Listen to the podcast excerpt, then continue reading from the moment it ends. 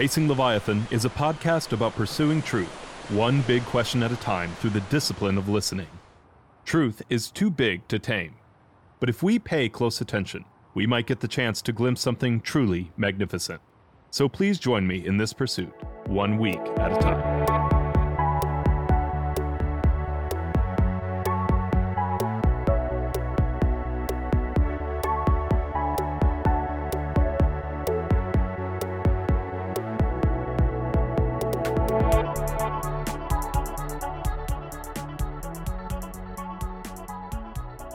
Hello and welcome to Chasing Leviathan. I'm your host P J Weary and I'm here with Doctor Chris McRae, Associate Professor at the Department of Communication at the University of Southern Florida.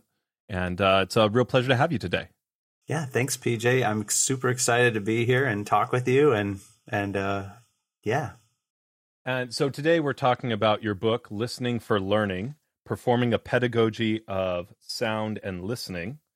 Um And what I really appreciate uh, is the way that you have taken kind of academic discourse and folded creative discourse into it, but it does create, um, it, it,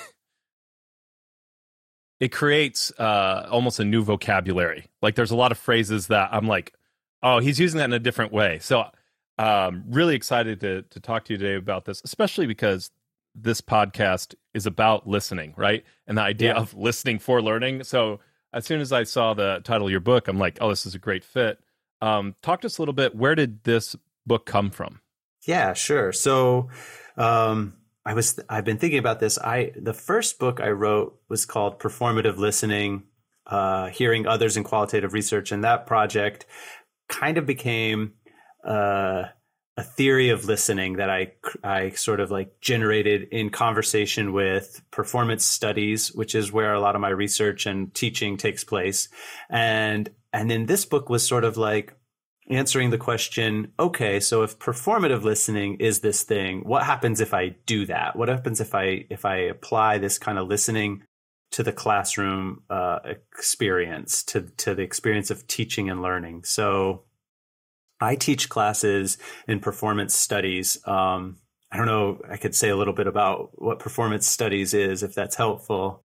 Yeah, um, that'd be great. Um, so performance performance studies is this really nebulous field of inquiry uh, that like encompasses lots of disciplines uh, from theater to musicology to communication. And, and in communication, where I'm located, performance comes out of the background of um oral interpretation, elocution. So when the when communication as a discipline sort of took shape in the early twentieth century, it was uh, uh, speech teachers in English departments who said, we think actually rhetoric and speech is its own thing. And they joined up in, at some points with folks who were doing elocution and oral interpretation of literature, which is basically uh reading out loud is an interpretive act, and we can teach and learn people. We could teach people to learn how to read out loud, and they would adapt literature. So we would adapt literary texts like, let's say like Huck Finn. We'll turn Huck Finn into a staged production. Um, and all of this like backstory of oral interpretation links up with performance studies, the broader field, for me in three ways. Performance is a metaphor for thinking about communication. Performance is an object that we could study or analyze, so we could look at performances and learn about communication. And performance is a method, so we can learn by doing things. Um, I always use the example of riding a bicycle. I don't know anybody who learned how to ride a bicycle by reading about it. Everybody learns how to ride a bicycle by falling a bunch, right? So I took these kind of commitments of performance and applied them to listening. And I teach these performance classes, and I thought, what happens if I listen to this classroom? Because in a performance classroom, students are getting up, they're moving around, we're trying things out, we're interpreting texts with our bodies and our voices. And it's a I I, te- I the classroom I teach in is a it's a performance lab, so it's it's like a black box theater space, and it's very loud. If I leave the door open, people walk by and they shut the door on me all the time because we're making a lot of noise. We're not doing like traditional kind of rows of desks and sitting and having kind of quiet, calm discussion. Like we're getting up and we're moving around. And, and so I thought, you know, I, what could we learn about learning and teaching if I, if I engaged with all the sounds, all the listening that's going on in this space? And this book, of course, I get the contract for the book. And the next day, the university shut down for COVID. So, um, oh. so, so some of it is written from my experience having taught in this space for ten years. Um, and some of it is thinking about how to rethink teaching, you know, when everything sort of got upended for us. So I, that's a yeah. really long, that's a lot. There's a lot of things in there, but that's sort of how the book came to be. Yeah, absolutely. And um, yeah, there's a lot of fascinating directions we can go. Um, I had uh, Doctor Michael Clune on. Um, he's a humanities professor, and uh, he wrote a defensive judgment. But one of the things he was talking about is the mess that uh, the field of rhetoric is is in, right? Like nobody really knows what it is, or everybody knows what it is. You know what I mean? It's like, like it's it's very hard. Like you go from department to department, you get completely different things. And communication as a whole kind of seems like that. Um, so that's fascinating to me. Yeah, it's a, it's like a, it's a very, there's a, there's a large number of colleagues in the discipline who did not start in communication studies, right? So like if I went to a conference, I'm just guessing here, and this could be totally wrong, but if I went to a conference for mathematicians, I bet a lot of them started in math. But if you go to a conference in communication, there's people who started in all sorts of places, and, and, you know, communication becomes sort of the, uh, the answer to a lot of people's questions, but, you know, we're, it's disparate and there's lots of different approaches. There's humanistic approaches, there's critical approaches, there's social scientific approaches. I've been, uh, researching our department's, uh, we have the, there's these old scrapbooks that this, that the department has kept for like the last fifty years. And I like flip back into the early days of the department, and, you know, they were doing everything from s- speech and debate kinds of events to uh, they were calling it speech science. And I think that it had something to do with sort of like speech pathology, maybe, or, uh, you know, like working to help people speak with speaking, but which is a really like kind of like science. Maybe even like a medical kind of model of yeah. approaching communication. So, I mean, I don't know everything about what's going on in the discipline for sure. Um, and then I like locate myself in performance, which is a whole nother set of contested terms. I'm I'm teaching a grad class on performance theory right now. And the one of the themes that you come across is uh, the notion that performance is essentially contested. It's an essentially cont- contested concept. And that's the, that's the working premise that we're going to work from here, is that like we're engaged in a field of inquiry that doesn't agree on its terms. Yes. Yeah. And, and let me ask you this, and I, I'm not saying this is a, a good or bad thing. This, for me, this is a descriptive thing, right? Um, I think a, like you see rhetoric as a very defined field, right? Mm-hmm. And, you know, in terms of communication, I think that's the closest you have a couple hundred years ago, right? You have rhetoric. Um, and so it's a very defined field, but that's because you have a very defined culture. And a lot of the reason that a lot of this is contested is because the guideposts for communication, for performance, are socially constructed.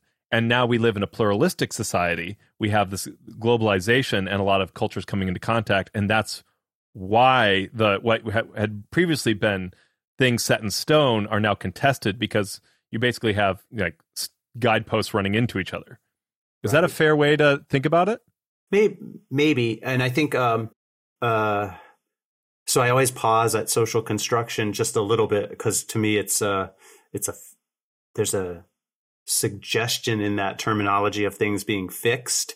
And so I, th- I think, and performance wants to always play with the process of creating things. So it might be, uh, and I, I always think of it as constituting realities instead of constructing the realities. So we're making them and we're constantly remaking them. We're performing them. I think one, one thing that makes performance contested also is it's, it's interdisciplinarity. So it's not, it's not going to fall only in one f- discipline. Um, so this is sort of like, it's it doesn't always play by the rules of the institutions of academia, because it's crossing boundaries that are created, that are created um, to kind of have those fixed goalposts like you're talking about. Um, of course, universities and academia always champion interdisciplinarity, but they have they don't have the greatest way of making sense of interdisciplinarity when it's happening. Yeah. Yeah, I had, uh, uh, I believe it's her last name is Lave, Doctor Re- Rebecca Lave, uh, on, and she created her own field, critical uh, physical geography, and uh, and it was uh, it was a fight, right? Like to, like to when she describes the process of like coming up with her own field, but it was about the social realities of um, landscapes, right? Like uh, the way you know. Um, Uh, as an example, the way that fertilizer coming off of agriculture create is creating a dead zone in the Gulf of Mexico, right? right? And with the social reasons why that happens, which is like an important connecting piece. Like you just have like the science and the, anyways. Um, yeah.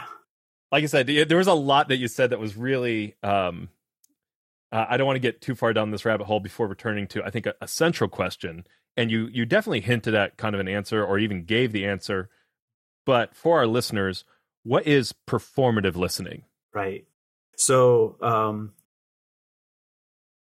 performative listening for me is a it's both a, a, a way of theorizing listening, and it's a method for practicing listening. I was not I guess I was I was not convinced by all the literature on listening when I set out to kind of create that book. I wasn't convinced that that's all there is to listening. I think listening is often.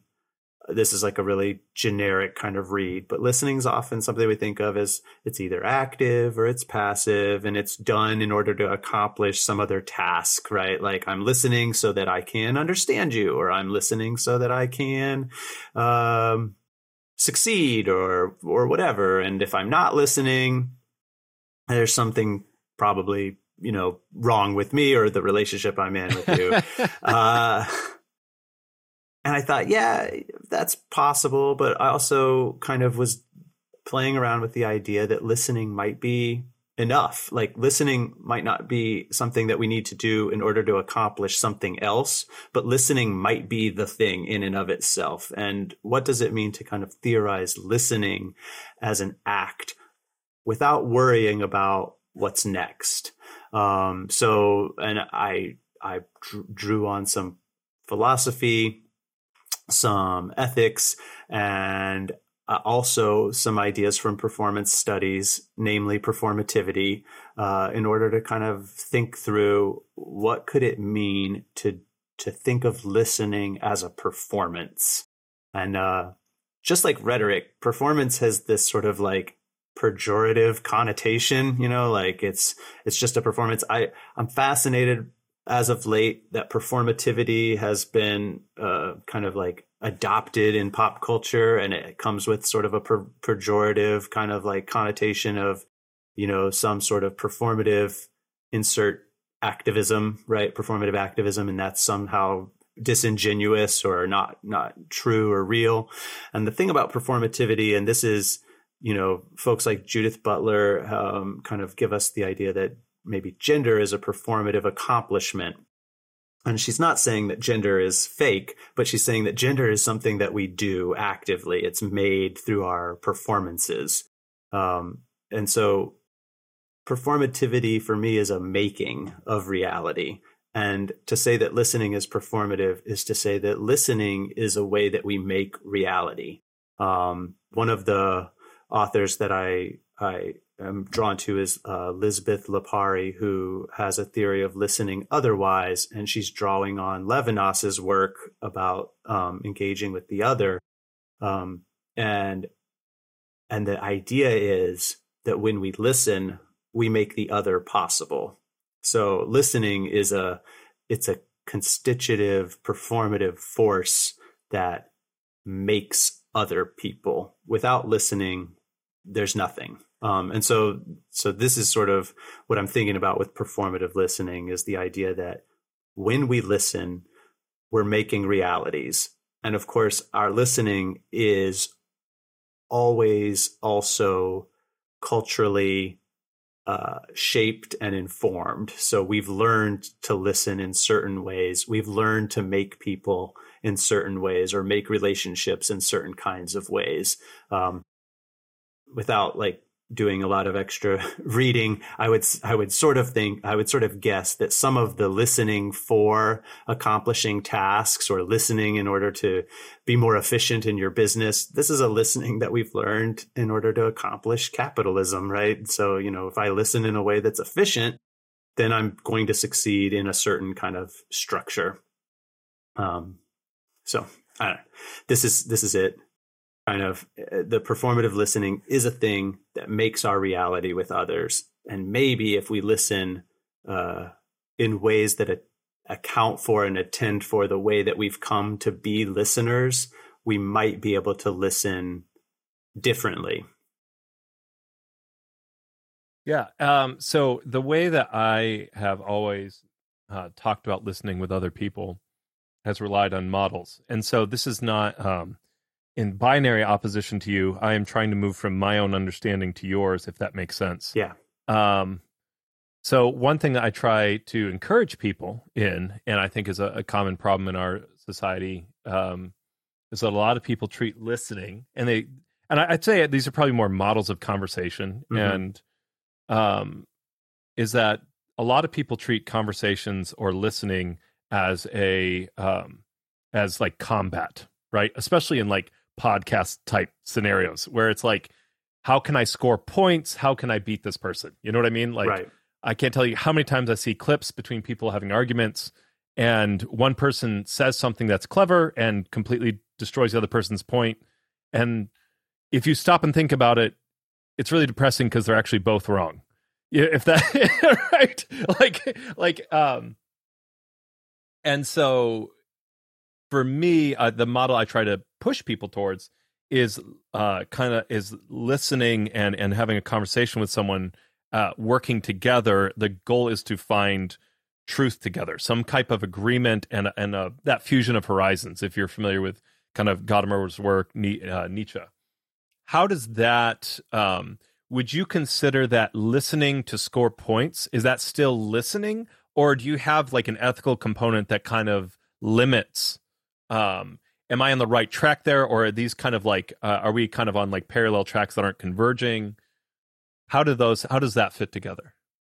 Yeah, I think, uh, I mean, listening to score points is just sort of a disingenuous form of listening again for me. That's like not a, it's not, I guess I, I'm with you. It's some sort of, we might call it like a dialogic engagement with the other that, that we might be striving for as kind of the, as the center point. Um, but if I'm listening in order to try to like beat you at something, I'm, I prob I'm probably not, it's not that I'm not listening, I'm listening, but it's, it's got a different function for me. And I'm, you know, and I've, I'm, I'm still moving beyond that point of, Uh, actually attending to what the the other is saying, you know, um, mm-hmm. there's a there's a little there's a touch of empathy that's going on in in this kind of work where it, it's not an empathy of like I can absolutely understand where you are, but it's uh, I have an ethical imperative to try to reach out toward you, right? So I'm going to try to like be there and uh, A, a kind of sort of hold off on moving into my next sort of like desires, right? But it's listening first. Yeah. As you were talking about making the other, uh, that obviously makes sense in like that fusion, that like coming together. Uh, and obviously, I mean, part of the idea of fusion horizons is that you you can never fully have someone else's viewpoint. You can share the view, but you can't ha- like I can't look out through your eyeballs, right? Like, right. Those are that's your point of view. Um, but and that makes sense in the uh, Levinas's uh, other. Um, and so when you talk about making the other, and I'm just kind of rephrasing the question, I think you answered it well, but I think there's more there with um, when you enter combatively, uh, there's definitely an other, but is there, is that, uh, is it like other, but not with a capital O, or is it just not Levin, uh, Levinas's other, or how do, when you enter combatively, how does that work with that other person? What does that other person become? Right. So just, I'll try to think through this. So I was at, this was a, a while ago. I was at, I was writing in like a, a Panera Bread. I was sitting there writing in the morning, and I, there were some people loudly talking. There's always people loudly talking around me, and I love to, I love to eavesdrop. Like it's a, it's a favorite, it's a favorite. I love it. Um, I mean, if, people listening, you know, people, people listen, watching's a thing, people, people listening, listening. Yeah. Right. But they start, you know, and I feel like we live in a, f- a fairly contentious political climate. And so these folks were talking, and they were, they were uh, espousing views that I found like abominable, and also were ones that I, I did not encounter in, uh, in my everyday life from anybody that I knew. Um, and I, even, even, even college students, that I get a wide range of diverse perspectives. So this was a, this was a really strong, uh, take that they had that I didn't agree with, that I knew existed through, you know, like external sources, right? Like I knew that it was out there. I just didn't know anybody who had those views, and I had to leave. I had, I had to move. I had to move. I couldn't take it. Um, cause I, You know, I didn't want to engage either in combat with them, because I, you know, I, yes. I, um, and I was writing about listening. This is what I'm sitting there writing about. I'm writing about listening, and I'm writing about trying to engage with people f- from different perspectives. And I realized that like, it's not always possible. So I couldn't, I couldn't do it. Um, and it's, it, it was at that moment, it was, I couldn't do that given my position and given my experiences in the world. I, I found that like not possible. So I'm not, I guess that's sort of a roundabout way of saying like sometimes that combative stance, it might have a real, uh, it might have a real legitimate reason for existing, and it might prevent us from taking on the stance of the listener. So, um, you know, and I think, as a, you know, as a white guy, right, I have certain privileges also. And so I want to be careful before I start to say that everybody should do this kind of listening, because not everybody has this same embodied experience and move and have the privilege to move through different systems and structures the way that I do. So when I call for listening, you know, and I think about my own listening, it's always, it's always located in my embodied perspective and position as listener too. Um, when I leave the Panera, because these people are talking politics in ways that I found horrendous, uh, like that's my privilege, right? To get to leave. Yeah. And, uh, and maybe this is the flip side, or maybe this isn't where you're going at all. Um, maybe the combative nature, and this is, uh, a very difficult question. Um, but like, this is where we get into the realm of censorship, and when is an appropriate time to like, no, that's actually like, I mean, we, we can go to the easy one. The easy one is, no, you're not allowed to yell fire in the theater, right? Cause that, that will hurt people, right? Like we, we've established that.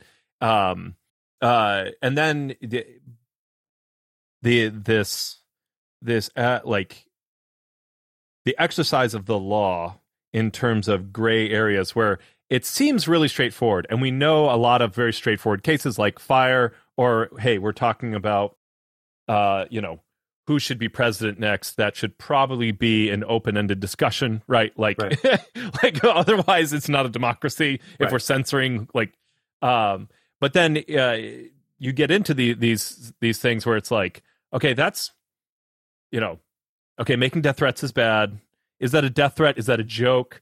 Like, right. is that someone pretending, you know? And so uh that also comes to mind as you're as you're talking about this, where it's like um and you have a, like you were talking about that privilege of like, you know, uh I'm not, uh, I, you're not the Panera owner. You can't ask those people to leave, but you can leave. Right. And you could say, I, I'm going to be combative here. And I'm just like, you are not the other I'm engaging with today. Right. Um, and, and, and so, in that moment too, and in that moment, right, if I think about my listening as constitutive of a reality, my listening created a new reality. Like it created a new reality for me, one where I was no longer in Panera, and it created a reality for others where I was no longer there either. I, I didn't want to make that, you know, I was, I didn't, I didn't allow that to continue, um, which is maybe like, you know, not as satisfying as, you know, slamming down my coffee and, you know, telling them what I thought or whatever. Well, and it's interesting though, because it becomes very apparent, and we know this from a psychological perspective, that one of the best things for you is to be around life-giving people, right? One of the worst things you can do for your mental health is be around people. And so we have to make these decisions on a daily basis where we constitute our realities, because part of the reality that was constituted is, I'm sure you left in a great mood uh, when you left Panera, right. yeah, yeah, yeah, yeah. and and it's become part of your story, right. that you are that you are thinking through that, and so that's also part of like the new reality that that that listening created. And if you'd had Bose uh, noise canceling uh, headphones yeah. on, yeah, yeah, yeah. You, it, like that reality wouldn't have happened, you know, and right. so yeah, it was. Yeah, and I would have continued to, you know, I mean, I think uh, Rob Walzer is a musicologist, and he has a book review of this book called um, Bad Music, The Music We Love to Hate. And he he takes the book to task in one of the most important ways for me, because the book's written by other respected musicologists, and he he uh, he scolds the other musicologists who've written this book, which is a basically it's a it's a hit job on pop music that they consider to be trashy, right? So they're like, ABBA is terrible, and you know, it's a joke and all this, and and Walzer says, look, it's a your taste is a matter of privilege. Like, millions of people love this music. And really the only bad music that there is, and this goes to your point about calling out fire, is music that's dangerous. Um, is music that uh, is hateful. Um, so, and, you know, and he, he says that's where we could have a conversation about what bad music is, is music that is. And, and he gave some examples I can't remember right now, but there's some pretty horrific examples of music that's used to leverage uh, hateful groups. Um, yes. Uh, and yeah, I, I didn't know about that, again, because of my own privilege. But um, but he's like, those are examples we could talk about as bad music. But otherwise, you know, it's a matter of taste a lot of times. And taste is always about privilege. So I like kind of like draw that as an analogy to some of this, thinking about like uh, the way that I'm thinking about privilege, too. It's like, well, I need to acknowledge, when do I feel uncomfortable? Because that's probably a lot about me. And it's probably got a lot to do with my privilege. And there may be moments when uh, I might be ethically called to do another thing, but, uh, you know, these sounds are happening all around us. People are talking, people are listening all the time. And, and how I feel as a listener in those moments is reflective of, of my position in the world. Yeah, thank you. And uh, I really appreciate your patience as we kind of have, have dug through that. Um, I want to make sure to actually kind of talk through your, your book a little yeah. bit. Yeah, yeah, yeah, so yeah. I, yeah. Um, and obviously, like, you know, performative listening is like the heart of it. So I think that's um, that's good to kind of lay the foundation there. Uh, for part one, you say listening to bodies, and you even mentioned your own kind of embodied listening. What does it mean to listen to bodies, and what is Uh, you know, you mentioned a little bit about privilege. Um, what a, what is this embodiment of listening, and how does that change from person to person? Right. Yeah. So yeah, I divide the book into three kind of, I segmented the educational experience into three kind of things. So there's bodies, there's classrooms, and there's pedagogy happening in the bo- and listening to bodies. Um, I made this artificial kind of set of constraints for myself to try to write through and think through what it means to listen to bodies. And there's, I think about students' bodies, and I think about teachers' bodies. Um, and I, so um, in, I started to draw on and uh, the work that's happening in sound studies, um, where sound is taken as this uh, kind of question of cultural production. And I came across the idea, um, I think the name is uh, Michel Chion, and he writes about um, he writes about sound as it's used in movies a lot of the time, and and and the way we have sound there. But he he warns against causal approaches to thinking about sound. Uh, so where we would think about sound as coming from a source, um, it, it's a reduction. Do you spell causal? Uh, that uh, forgive me. C- oh, causal, C A U S. Causal, causal. Oh, sorry, yes, got it. Yeah, I yeah, was yeah. like causal. I'm like, causal. I'm not familiar with that. Yeah, okay. yeah, yeah. So got thinking it. about like the door slamming is the sound of the door. Well, the door doesn't slam on its own. The door's been slammed by somebody, and there's a house, and there's a door jam, and there's all these things that made that sound. like res- reverberate. So we can't just, he says, you can't just attribute sounds to objects, because that's not how sound works. It's a, it's a process, and it happens in interaction. So I wanted, I wanted to kind of think about the sounds that students' bodies might make in the classroom, all the while being very careful and aware that I'm not trying to attribute the sounds to the students, because there's a lot of things going on in that context. But listening to these These sounds for me was a matter of listening in some ways to the excess, or the things that we don't consider relevant or important on their, on their face. They're not things that show up in the syllabus. So, but I feel like they're instructive. So during a round of student performances, students are getting up, they're presenting their work, and there's always, there's always somebody who's opening a bag of chips right next to me while I'm writing down my instru-, you know, and I, you know, there's somebody who gets a phone call and gets up in the middle of the class and walks out in a really, like, it seems disruptive, right? But these are all instructive sounds. And so I'm trying to attend to, like, there's all these sounds. There's the sounds of somebody standing up there, um, getting ready to give their performance, and they freeze. And there's this, un- we call it an uncomfortable silence. And I want to interrogate, like, why is that uncomfortable for us? What is that about? So I used sound and listening to the sounds that bodies are making in this classroom as a as a place to kind of sort of think through some of the same things I was talking about in my Panera example. Why do I feel like uncomfortable in this moment? Why is this something I don't like? Or why is this a distraction? Or why is this not the thing we're talking about right now? Why are we not talking about how loud potato chips are?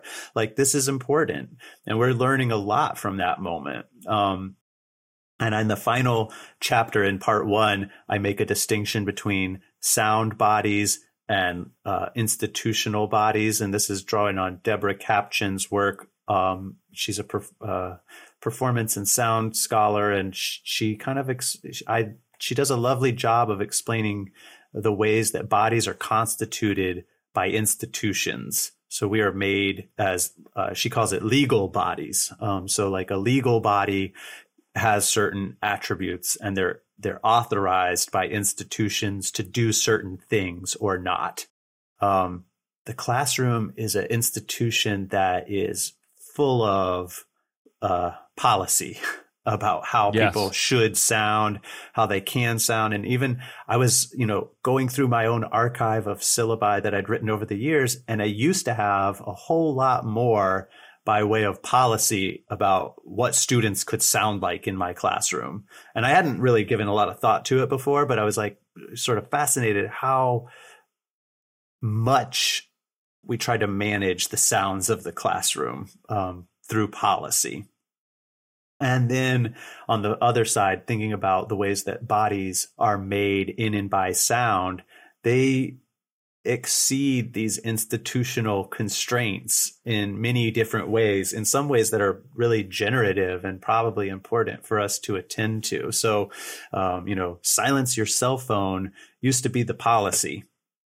And in the last, I don't know, five or six years, silencing a student's cell phone in the classroom for me felt increasingly like a dangerous idea, um, to tell a student to keep their cell phone silent. Now, I still go in places and I still sort of like, I question when I hear somebody say, you need to turn off your cell phone, right? Like, well, we live in a culture and a society where there may be need for me to have access to my cell phone's sounds so that I can either attend to some sort of crisis or emergency that's external, or attend to some sort of crisis or emergency that might be imminent. Um, you know, there's, you know, there's always on Tuesdays we get the alert and the phone goes off and the university tells us this is a test of our emergency system. And so, you know, like turning off your cell phone could be, uh, not wise, right? In that context, that's, it's wild, but like, this is the, you know, the way that I, I kind of orient towards thinking about sound is like, wow, why are we trying to control these sounds? Um, and, and what would they be leaving out if we did? So. Hmm. Do you have any other concrete examples of policy? Um, especially like, even as you talked about your early syllabi where you were trying to control student sound. Um, so I used to have, um, I, you know, and some of this is the pandemic caused me to rethink my teaching and what's important, but I used to have participation be a, a graded part of a class, right? And usually what we meant when we gave points for participation was, um, people talking, right? Like making sound. How do I know you're participating? Yeah. You're making sound. You're ra- you're raising your hand. And sometimes I'm making you raise your hand. That's an implicit policy, right? Like raise your hand to talk. Um, and then make sound for me to show me that you're engaging with the work, which could be terribly anxiety producing for many people. And it could also yield all sorts of unproductive, you know, we were talking about like social media earlier, you know, I mean, this is, is that participating just because I'm speaking? Am I, am I doing this? And then what about different ways of participating, like via listening, which doesn't present itself in a way that's audible always, right? Um, so that, that's like my other kind of concrete thought, thought about like we, I used to try to regulate sound and incentivize it, you know? Yeah, and I, I hadn't thought of the positive side of it. I was expecting it to be more along the lines of silencing your cell phone, and that's really that's true. We try to manufacture sound too, right? Right. Um, especially in a performance classroom. I mean, I'd assume that you're like there has to be some kind of sound for a grade at that point, right? Or, oh yeah, yeah. I mean, how do you handle that? Yeah, you got you got to get up and you got to give this performance, and um, oftentimes what people get anxious about in that context is doing a good job, doing something aesthetically beautiful, unique, whatever. And, and, but that's not my concern. Usually my concern is making meaning, meaningful choices, um, which could yield, um, the most beautiful, touching performance you've ever seen. It could also yield something that just is a total flop. But if you have, um, if you have a meaningful choice behind what you did, then to me, that's, that's doing the interpretive work of performance. So, because performance for me is about embodying my interpretation of a text and, and doing so in a way that's reflexive, that is possibly generative. Um, and it may not always work, but it, it's one thing to get up there. I always give the example. It's one thing to get up there and uh, pace around and mutter your lines because you're unprepared. It's another thing to get up there and pace around and mutter your lines because that's how you've empathized with the the text and that's how you want to embody that text. That that could be a meaningful choice, you know. So, um, but I I don't want to make a determination ahead of time about what the sound has got to be like. But yeah, it's definitely part of the of the course is saying, yeah, you gotta you gotta get up there. And And we could also think about sound, hopefully, in ways that exceed um, the ear. So, you know, um, I don't. I sound is just the thing I'm playing with, but it's not only about, you know, your your auditory processes, but it's this fully sensory kind of way of engaging with things. So, yeah. I- And forgive me for kind of, you know, diverting down the rabbit trail here. When you say reflexive and generative, can you talk about uh, what those mean for you in this context? Sure. Yeah. So, um, and these are two of my these are my go-to kinds of concepts. And performative listening is all about reflexivity, which is a turning back on the self and questioning not what I did, but um, how I was doing what I was doing. So it's not just that, like, after this conversation, I might be reflective and I might reflect on, oh, I had this great podcast talk. You know, somebody wanted to talk about my book. I can't believe it. I might then be reflexive and think about how it kind of the conditions that came to make this possible, um, and how this kind of, you know, it's not just that I had a conversation about my book on a podcast. It's about I have a relationship with, uh, you know, my brother-in-law who has a relationship with you, who put us in contact with one another. And that's a really kind of interesting dynamic. And um, so reflexivity is is trying to cultivate that awareness of how I came to the way that I'm listening in the first place. I I was in that Panera Bread. I could reflect on it. It was a crummy situation, but I can be reflexive and say, wow, this tells me a lot about who I am as a person and how privileged I am to, and maybe isolated I am to not have her encounter, encounter this kind of discourse, right? In, you know, in a, in any kind of way. And that's a, so reflexive is, is kind of accounting for my position as a listener. Um, and then, and then generative for me is about, Uh, so a lot of the work I do draws on critical scholarship, critical theories, and this is good because I think that we're trying to uncover how things work, how things are made, how realities are made.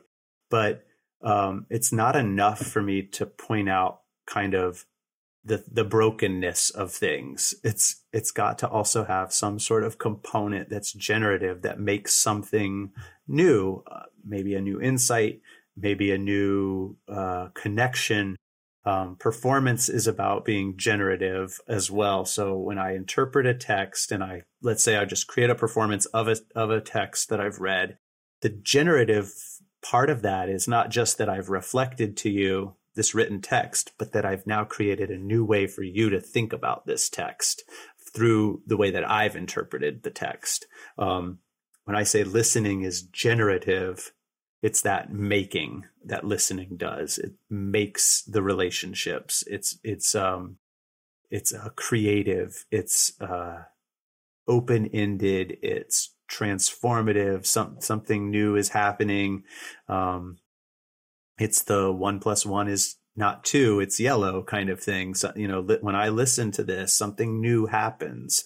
And I don't always know what that will be, but I'm aiming for the kind of generative moment. Um, and I think, uh, and I don't want to jump straight to morality. I understand. I think, uh, for me, when I look at, um, art or making practices, uh, for me, a lot of it is forming, uh, an undergirding vision of the good life for people. And so a lot of like listening to these different performances, um, you know, I, I, I'd mentioned him before, uh, Doctor Clune talked about um, negative capacity uh, in John Keats, or the the suspension of our moral values so that they can grow, right? Um, so this idea that when I when I am approached by something new and creative, uh, it allows me to see the world in a new way that may actually impact and make me a better person, right? Because uh, be like and.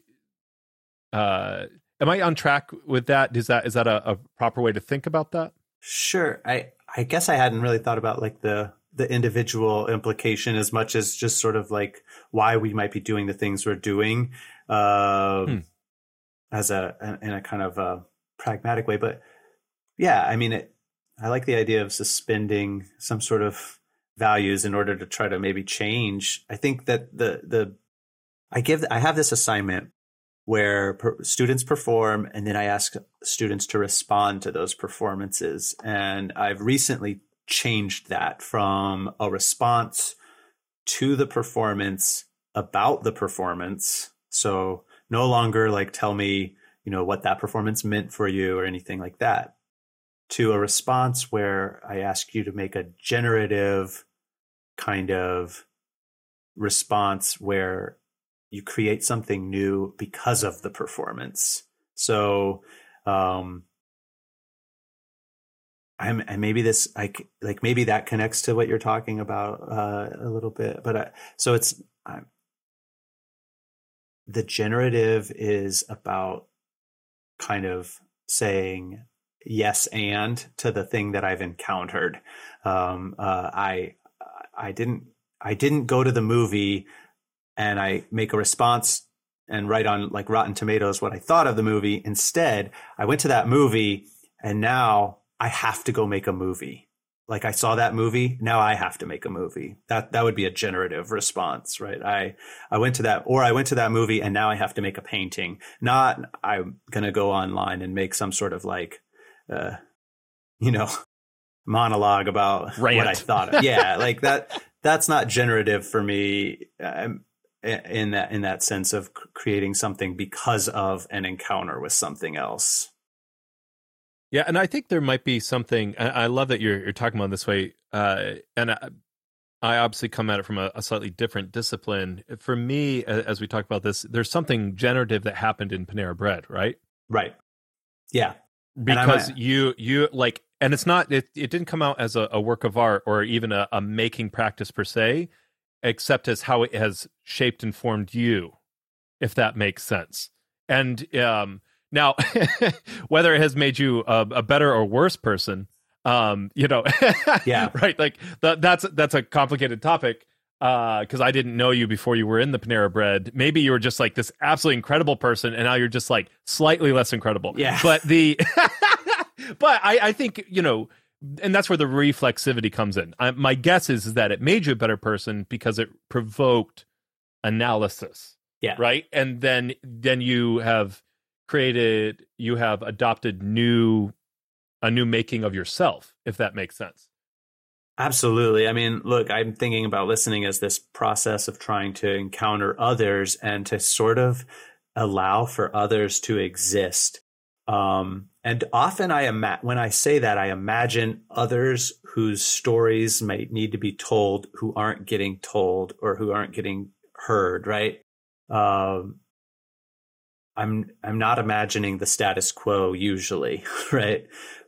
Uh, but then to encounter somebody who really like threw me for a loop, I wasn't expecting that. And then it's like, well, maybe I'm not as good at this as I thought, you know? Maybe this isn't yeah. as easy as I thought, or this is, for me, it's not hard for me to imagine that others might have experiences that I can't understand, um, and that those experiences aren't being permitted to exist because of cultural or institutional structures that we have in place. That I I accept, I think I can accept that premise that like the the world, the the society, culture that we've created, it doesn't always allow for everybody to thrive.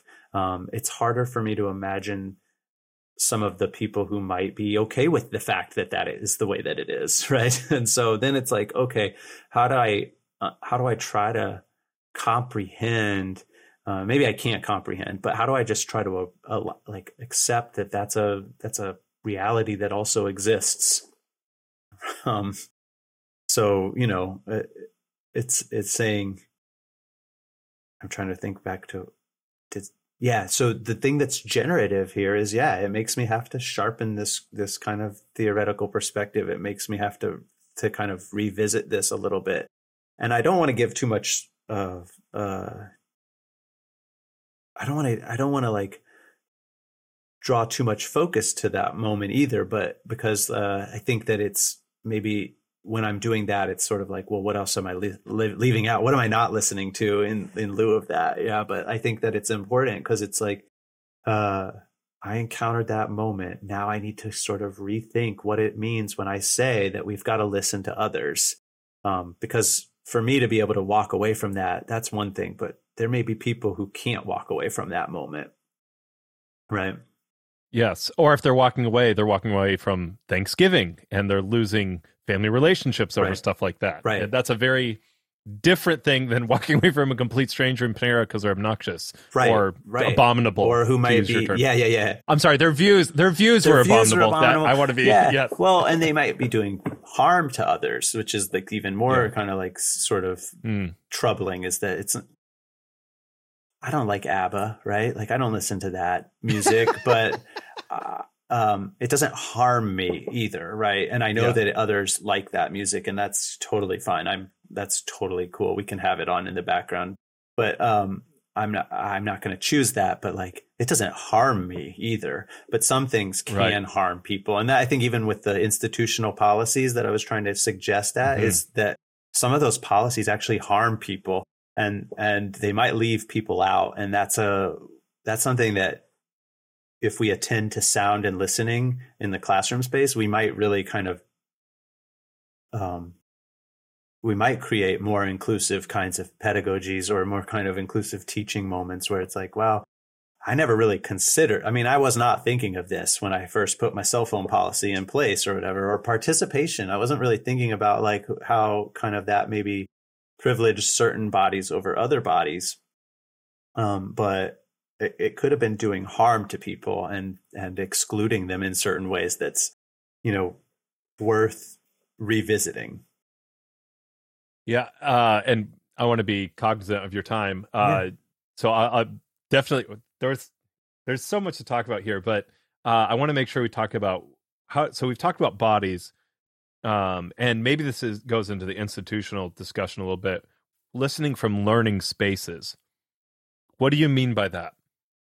I mean, there's a materiality to the spaces that we're we're working in when we're working in the classroom, and sound studies draws our attention to that. So, uh, you know, the acoustics of a space are designed intentionally. Uh, they're they're rhetorical. Even um, there's a um, I'm drawing a blank on the name right now, but there's a you know there's a great book that's like a history of acoustic design in the twentieth century, and there you know in it wasn't until the early nineteen hundreds that there was a noise ordinance around hospitals, um, but but that that was put into place because as the Industrial Revolution saw the you know creation of machines and cars and things like that, all of a sudden hospitals were in the midst of cities, in the midst of lots of sounds that were you know kind of terrible, and so uh, there was a noise ordinance, and now now you see that um, uh, there's things like insulation uh, in our buildings to kind of dampen noise uh, and sounds. Of course, like when we're on a podcast right now, and I know somebody's going to manipulate the sound later, or that you've got, we both have these microphones and headphones, and you yeah. you know, like we've created sound spaces that are going to foster this kind of dialogue. So, um, but when when they when acoustic panels were first sold to office buildings, they were sold to increase productivity. Um, you know, if if workers can have less noises in their workspace, they can work more, and that'd be great.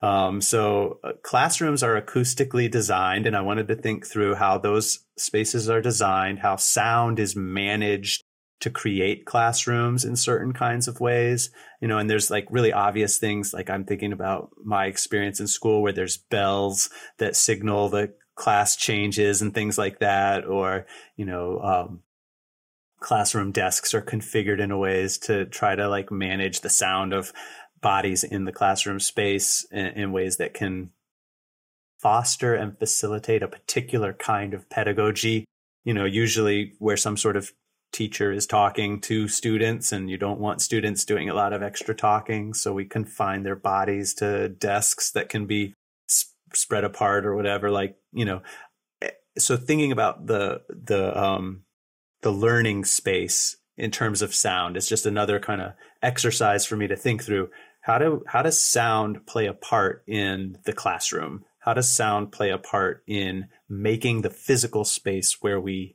we listen and learn? Would another example be um, uh, tile versus carpet? Uh, especially see it like uh, like uh, the trade-offs between a quieter, better, better learning space versus something that's easier to clean, that's more durable, and these kind of financial constraints. Absolutely, tile in the classrooms. Um, how big the classroom is, how many, you know, how many bodies we'll let into a classroom uh, in that space, what kind of materials we might put on the walls, um, all of those things. And they're, so they're super culturally specific, and they have a big impact and a really taken for granted impact on the way the classroom's going to work too. Yeah. And there's these financial constraints there are, uh, along with value constraints. So for instance, the belief in public education means that you have to have room for everybody. Right. But then you also have financial constraints yeah. that are like, uh, okay, but we can only, you know, so now you see this consistent fight between, okay, how many students is too many students to one teacher? Mm-hmm. And, but how do we fit everybody in? Because it's important to fit everybody in. Right. Right. And then you have something like a global pandemic come by and teach us that, you know, the way to contain aerosolized uh, virus particles is to wear masks. And uh, then we do that, and it's going to change the way that the classroom can be kind of managed, or the way the learning can happen. I mean, it's not like there's no moral judgment on my part on masks, but it's it's a it does affect what kind of learning we have institutionalized as, you know, a best practice, right?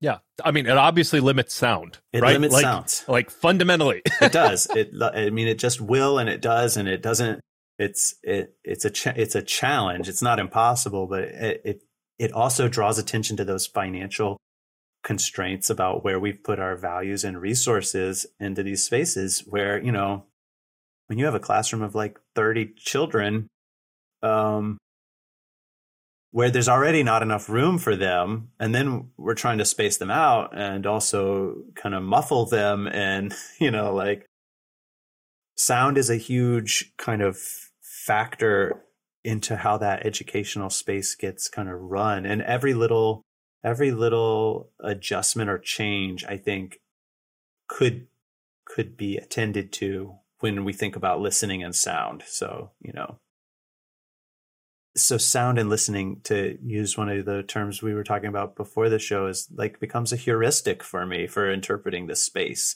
I'm going to interpret this space via, via a logic of sound and listening, and think about, okay, it's not just that, um, man, the, the current events, P J, are so hard not to like bring into all of this. But if I, you know, if I like take books off of classroom shelves, all of a sudden I've changed the acoustic design of this space in a way that it's not just that I've limited what books I'm considering like good or bad um, for students to have access to, but now I've also made like the sound of the room different. And I think the insights that you're drawing from, you're using sound as kind of, uh, and I, you kind of mentioned earlier, like an artificial constraint for your studies, because otherwise it's too broad. But these insights, uh, like even as you're talking about books, um, and I understand that some people have some problems with their um, methodology, but you look at like Freakonomics, the number one uh, indicator that a kid will read is the not presence of books in the home. And I assume that goes to the classroom, right? I assume, like yeah. Kids get bored. There are, if you have a bunch of books in there, that's, you know, and I, there's there's a lot there. The, the point is, is that what you're saying about sound is the same with sight, right? Uh, you were talking about what's up on the walls and that kids see. And you could take a lot of these very similar insights, and they get applied in slightly different ways, but the underlying heuristic is very similar. There's a similar structure here in the way that in, it institutional, like uh, things are guided institutionally. Right. Obviously, you're going to be talking about not uh, the way, the fact that light uh, reflects off things right. rather than reverberates through is going to be different, right? There's a right. different logic of sound to sight.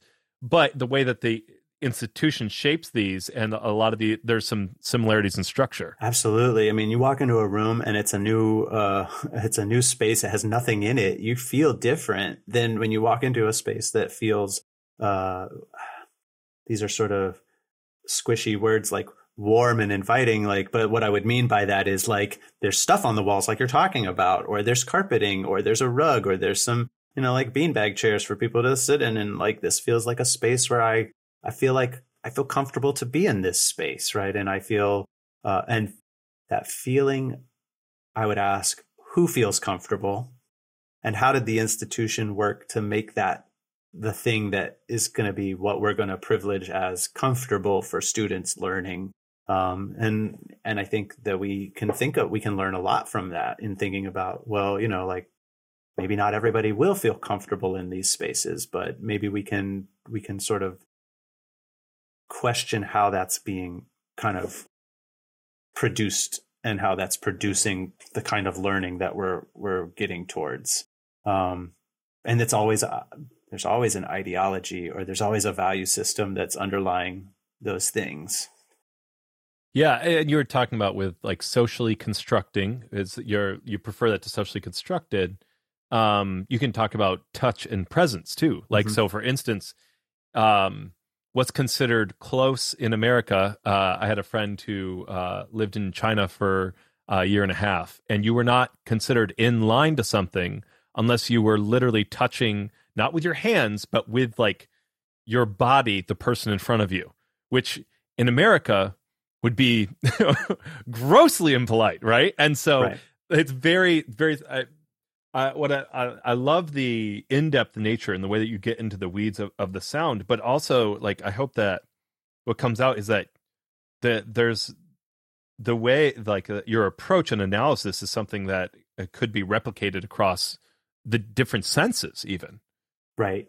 Yeah, and I I think. I'm thinking of, as I start to think about sound as vibration, and I think, you know, like less to do with your ear and more to do with just being sensorily aware, you know, but um, I do think, yeah, I think it could, to- it could absolutely get us to think about hopefully the ways that different institutional spaces invite certain kinds of practices and, and what those implications are as well. So I, I, One, I want to say thank you so much for coming on the show. Yeah. Uh, uh, as a final, do you have a final takeaway for uh, our listeners today? Um, wow. Well, I think um, just sum up your whole book in like one thing. One yeah. thing, yeah. That's tricky, I guess. The I like to think of it as an invitation to think about listening as something that we do with our bodies, that we do in certain spaces, and, and that it's not a neutral act, um, but it's it's a it's a potentially generative way of engaging with the world and with others. So, you know, if we think about listening, we might we might approach learning in a way that's more expansive than uh, sort of an outcome-driven approach to, to thinking and learning, but instead a kind of uh, a site for, eh, I'm so nervous to say it, but maybe like a site for, for surprise, for something, for something that we hadn't considered before. And I, I'm sorry, I don't, I don't want to, You think like, he, that's as you're, fine. you're speaking here, no, no. As you're speaking here, you, I feel like there, like, there's obviously ethical implications to what you're saying, and I feel like there's even like, do you think like the the virtue of a, a certain kind of humility is present? That like there, like the it posits a certain kind um, when you talk about this openness to correction, this oh, even just this openness to surprise, that mm-hmm. uh, and that that's really what it takes to. Um, welcome the other, right. right? Yeah. I started to do this thing. So I thinking about, you know, the metaphors that we're using and thinking about Lakoff and Johnson and the metaphors we live by. And uh, yeah. so I've started ever since I started writing about listening, I've started to try to use listening metaphors in the way that I communicate with others. Um, it's tricky because the visual metaphors are pervasive and they're easy to come by, but um, and they're also really pointed. You know, like, look at look at what I'm saying here. Look right here versus listen to what I have to say, which it invites you to take a different stance altogether.